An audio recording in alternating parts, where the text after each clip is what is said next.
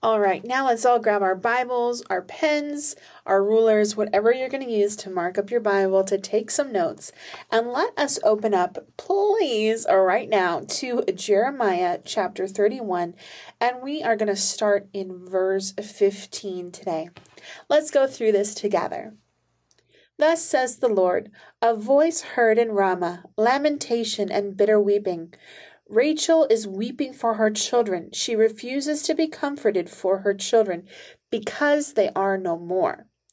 Thus says the Lord Keep your voice from weeping and your eyes for tears. Here's a key for there is reward for your work, declares the Lord, and they shall come back from the land of the enemy. Now, I love how verse 17 starts off. There is hope for your future.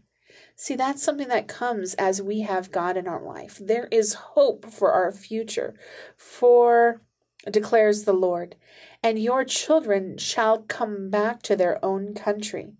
I have heard Ephraim grieving. You have disciplined me, and I was disciplined like an untrained calf. Bring me back that I may be restored, for you are my God. You see, one of the reasons for discipline is it helps bring restoration. You need that restoration to come to your senses, to be fixed, to change how your heart is, to change how your mind is thinking. You need that discipline to restore yourself. For you are my God. For after I had turned away, I relented, and after I was instructed, I slapped my thigh. I was ashamed and I was confounded because I bore the disgrace of my youth. Is Ephraim my dear son? Is he my darling child? For as often as I speak against him, I do remember him still. Now, here's a part I love. Therefore, my heart yearns for him, and I will surely have mercy on him declares the Lord. See, this is how God thinks of us. He loves us, He desires us, He wants to have time with us, but He's also going to have mercy upon us. That is the amazing God we serve. We will have mercy. We will have mercy from the mistakes that we have made because we have a good and a faithful God who loves us so much, His heart yearns for us. Now, verse 21 Set up road markers for yourself, make yourself guideposts. Consider well the highway, the road by which you went. Return, O Virgin Israel, return to these your cities. Set things up, guys. Keep watch. Put things in place to help you, to protect yourself, to protect the way you think, the way you act, the way you speak, that it will help guard you.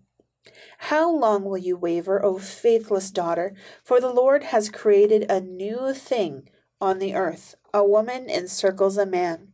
Thus says the Lord of hosts, the God of Israel. Once more they shall use these words in the land of Judah and in its cities when I restore their fortunes.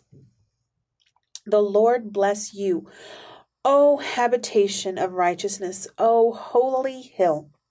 And Judah and all its cities shall dwell there together, and the farmers and those who wander their flocks. And here again, for I will satisfy the weary soul, and every languishing soul I will replenish. God is the one who satisfies. God is the one who replenishes.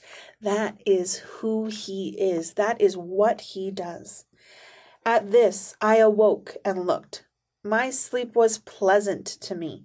Behold, the days are coming, declares the Lord, when I sow the house of Israel and the house of Judah with the seed of man and the seed of beast. And it shall come to pass that as I have watched over them to pluck up and down, to over, overthrow, destroy, and bring harm, so I will watch over them, to build and to plant, declares the Lord. God will be with us, everyone. God will be with us. In those days they shall no longer say, The fathers have eaten sour grapes, and the children's teeth are set on edge. But everyone shall die for his own sin. Each man who eats sour grapes, his teeth will be set on edge. Behold, the days are coming, declares the Lord, when I will make a new covenant with the house of Israel and the house of Judah, not like the covenant that I made with their fathers on the day when I took them by hand to bring them out of the land of Egypt. My covenant that they broke. You see, God made the promises. God was faithful. It was not God who turned away, but it was man who turned away. For it was my covenant that they broke, though I was their husband, declares the Lord. But this is the covenant that I will make with the house of Israel after those days, declares the Lord.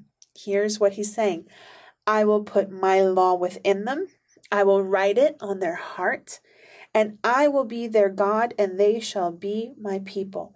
Now we know that the is there is such an importance for having the word of God in our heart, in our mind, that we're thinking about it. It's used to help renew our mind as we're going to go back and hear from our sermon last weekend. It is so important because this word is what we heard this relationship is what we have. We got saved. And in reading the Word of God and in understanding the Word of God and in having experience with the Word of God, that's what helps us to continue to be saved as God is working to perfect the work that He has started in us. No longer shall each one teach his neighbor and his brother, saying, Know the Lord, for they shall all know me from the least of them to the greatest, declares the Lord. For I will give their iniquity, and I will remember their sins no more. They are erased. Thus says the Lord, who gives the sun for light day by day, and the fixed order of the moon and the stars for light by night, who stirs up the sea so that it waves and roars. The Lord of hosts is his name. If this fixed order departs before me, declares the Lord, then shall the offspring of Israel cease from being a nation before me forever. Thus says the Lord If the heavens above can be measured, and the foundations of the earth below can be explored, then I will cast off all the offspring of Israel for all that they have done, declares the Lord. Behold, the days are coming, declares the Lord, when the city shall be rebuilt for the Lord from the tower of the Hananel to the corner gate, and the measuring line shall go out farther, straight to the hill Gareb, and shall turn to Goah. The valley, the whole valley of the dead bodies and the ashes, and the fields as far as the brook of Kidron, to the corner of the horse gate towards the east shall be sacred to the Lord. It shall not be uprooted or overthrown any more forever. Now, chapter 32. The word of the Lord came to Jeremiah from the Lord in the tenth year of Zedekiah king of Judah, which was the eighteenth year of Nebuchadnezzar. At the time, the army of the king of Babylon was besieging Jerusalem. And Jeremiah the prophet was shut up in the court of the guard that was in the palace of the king of Judah. So he's just there. He can't do stuff. For King Zedekiah, king of Judah, had imprisoned him, saying, why do you prophesy and say, Thus says the Lord, Behold, I am giving the city into the hands of the king of Babylon, and he shall capture it? King not happy with the prophecy that's coming out. So he thinks it can be stopped by imprisoning the prophet. He doesn't like and questions, Why are you saying this? What is coming out of your mouth? Now, King Zedekiah, king of Judah, shall not escape out of the hand of the Chaldeans, but shall surely be given into the hand of the king of Babylon, and shall speak with him face to face, and see him eye to eye. And he shall take Zedekiah to Babylon, and there he shall remain until I visit him, declares the Lord. Though you fight against the Chaldeans, you shall not succeed. Jeremiah said, the word of the Lord came to me. Behold, Hanamel, the son of Shallum, your uncle, will come to you. and he will say, Buy my field that is Anathoth, for the right of redemption by purchase is yours. Then Hanamel, my cousin, came to me in the court of the guard in accordance with the word of the Lord, and said to me, Buy my field that is in Anathoth, in the land of Benjamin, for the right of possession and redemption is yours. Buy it for yourself. Then I knew this was the word of the Lord. And I bought that field at Anathoth from Hanamel, my cousin, and weighed out the money to him, seventeen shekels of silver.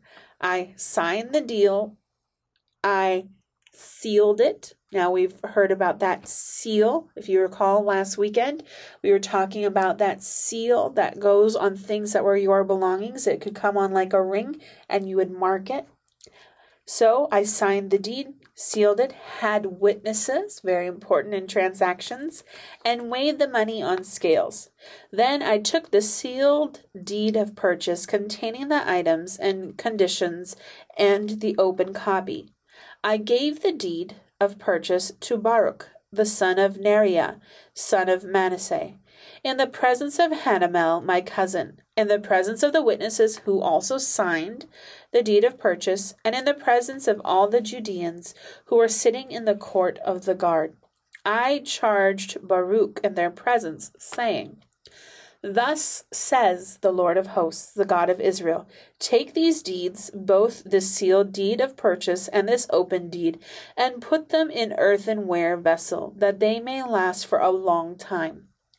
For thus says the Lord of hosts, the God of Israel House and fields and vineyards shall again be bought in this land. Now, as we go through these two passages, these two chapters, we're seeing that there are a lot of important things that can come and flow in our life. That our hearts, our attitudes, the way we respond to God is very important. That God will speak and He will give us chances, He will give us opportunities. But things are determined by how we act with these opportunities given to us? How do we respond from the Word of God? You see, He has given us things, He has given us His Word to help us because He loves us. And this Word here is to teach us so that like it said in chapter 1, that there is going to be reward, that God will welcome us, that there will be covenant, that God will watch us and help us build, that there's promises that will come, that there is hope for your future. These are all important things to help build us up. And that is the power of the Word of God, and that's the power of going through and reading verse upon verse and knowing what it says in the Bible. Let's keep that in mind as we turn our hearts right now to worship the Lord some more before we get into our New Testament.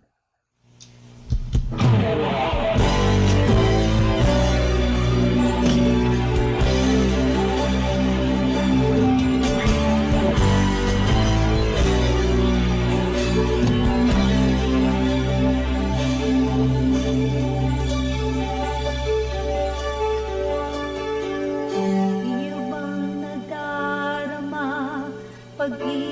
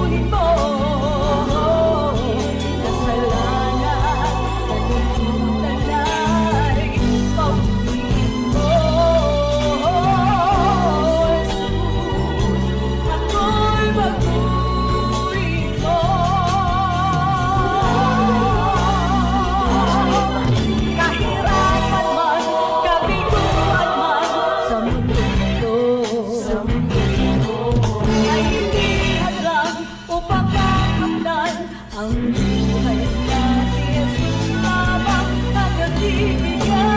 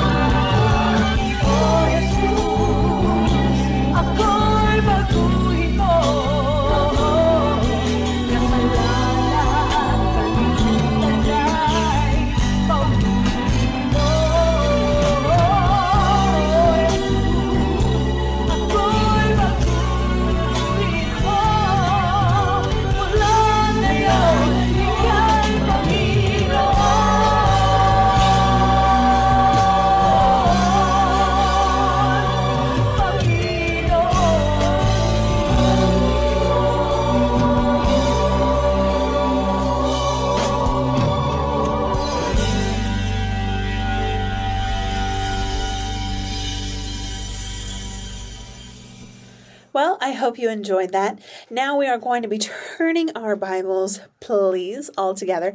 Let's go to 1 Timothy chapter 6, and we're going to be taking a look at verse 3 to 21.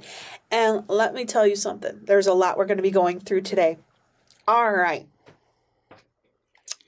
Verse 3 If anyone teaches a different doctrine and does not agree with the sound words of our Lord Jesus Christ and the teaching that accords with godliness. He is, number one, puffed up with conceit, and number two, understands nothing. He has a unhealthy craving for controversy and for quarrels.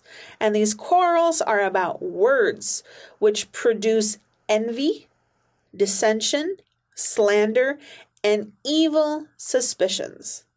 These things, if you are not listening to someone who's teaching the right doctrine, if you hear someone teaching wrong doctrine, it doesn't agree with the Word of God, it doesn't act and godliness, then you are seeing someone who is puffed up with conceit. You are seeing someone who truly doesn't understand things and who has an unhealthy craving. You're going to see someone that the words out of their mouth are going to be envious words. Divisive words, trying to divide people, trying to separate people, trying to speak bad about people, slander one another, silly, wrong things that are going to cause division. Verse 5 and constant friction among people who are depraved in mind and depraved of the truth. Imagine that godliness is a means of gain. You know, we need to live right. We need to have a relationship with God. It's not trying to be something else. It's not trying to be super spiritual or SS, as some people say. It needs to be coming from a right relationship with God, not just saying, I'm holy. I'm holy you're not going to have a real relationship. There's no reward that is going to come from that. Now, verse 6 Now there is great gain in godliness with contentment. For we brought nothing into this world, and we can take nothing. We cannot take anything out of the world. It all stays here. When you pass away, when you go to heaven, when you open your eyes and see Jesus, everything else that you had here in the world, it stays. It's not going that direction with you. But if we have food and clothing, with this we shall be content. Now, here's a warning. But those who desire to be rich fall into temptation, into a snare, into many senseless, harmful desires that plunge people into ruin and destruction. You know, this is something you need to watch for in yourself. What is the reasoning that you have here? If you're just after getting money for the sake of getting money, if money is becoming your first love, it is going to be a painful road for your future. But if you're praying to God, God bless the work of my hands, God guide me. Lord, what business do you want for me? Lord, I desire to see increase for my family. Lord, be with me every step of the way. If you're keeping your heart and your mind in the right place, that, now that is different. For the love of money is the root of some kinds of evil? No. For the love of money is the root of all kinds of evil. It is through this craving that some have wandered away from faith and pierced themselves with many pangs. Now, this is going to all lead you down a bad, painful path, all evil. When you keep your heart in the right place, when you realize that it's not about you loving money and chasing money, but when you have a relationship with the blessor, the blessings come, it changes your attitude. It changes your way of looking at things.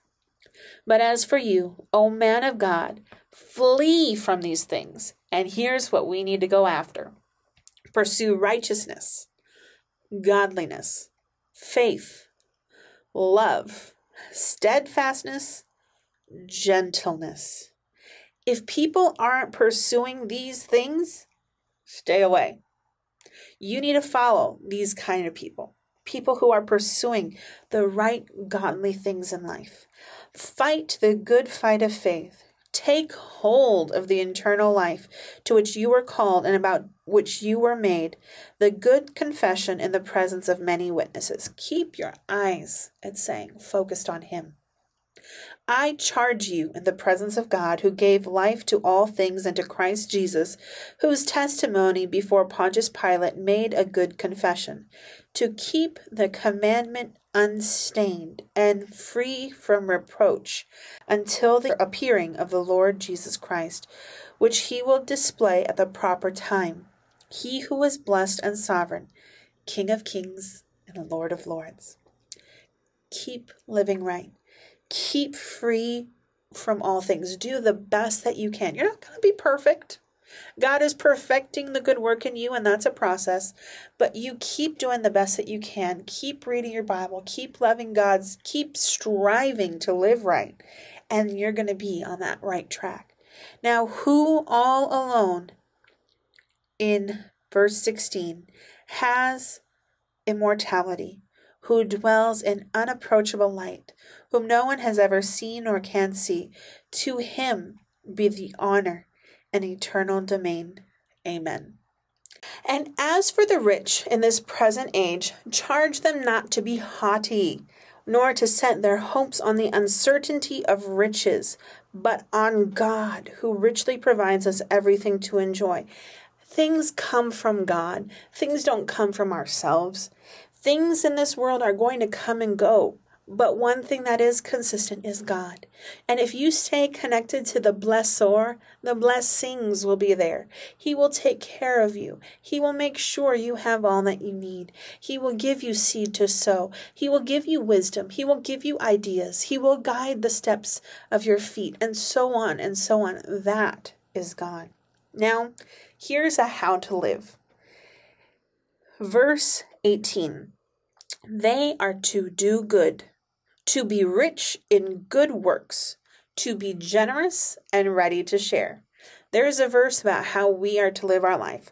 We are to do good, be rich in good works, and to be able to be generous and ready to share. Thus, if we do all these things, verse 19, storing up treasure for themselves as a good foundation for the future so that they may take hold of that which is truly life. O Timothy, guard the deposit entrusted to you. Now, the last verse and a half important. Avoid the irreverent babble and contradictions of what is falsely called knowledge. For by professing it, some have swerved from the faith. Grace be to you. In this passage, we see a lot of to dos and not to dos. And this is something I would strongly encourage you to go back and read through and read through and get this inside of you.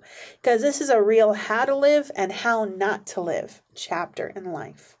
Now, I hope you all have really enjoyed our devotion time this morning. Thank you so much for coming and for being faithful in reading your Bible and worshiping God and for coming to God's house on the weekend. Now, we so, so, so look forward to seeing you, and we are so encouraged with how our IATF guidelines are coming.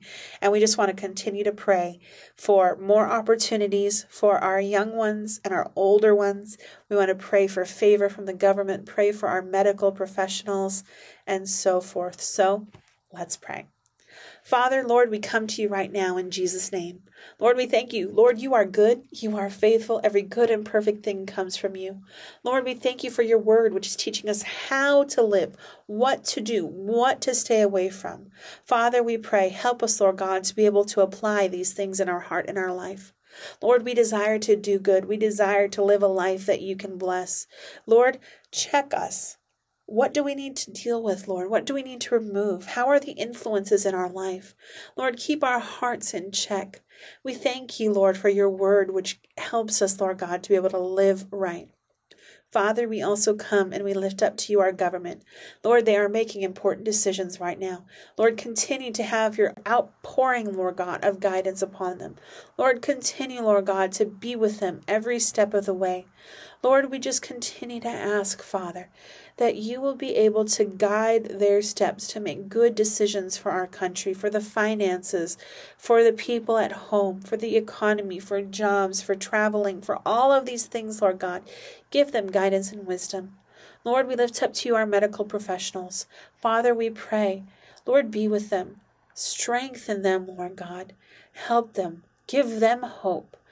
Lord, keep them strong in their bodies, Lord God. Lord, for our teachers who are adjusting to a new norm for them. Lord, keep them strong. Give them peace. Give them ability, Lord God. Give them ideas. Lord, help them to take care of this next generation that is rising up, Lord God, to teach them. Be with the students, Lord God, to give them wisdom and favor, Lord God. Lord, we thank you for your goodness, for your faithfulness, Lord God, in our life. We thank you that blessings and prosperity come from you. We thank you that you give seed to the sower, that protection be upon us, and sickness and disease be far from our families, that you watch us, Lord, in our coming and our going, that the outpouring of the Holy Spirit shall be present, Lord God, in every aspect of our life. We thank you, Lord, and we return to you all glory, honor, and praise, Lord. In Jesus' name, Amen and amen. Well, I hope you had a wonderful time this morning with me as I had a wonderful time with you. Have a fantastic weekend. Take care. God bless and look forward to seeing you in God's house this weekend. Bye, guys.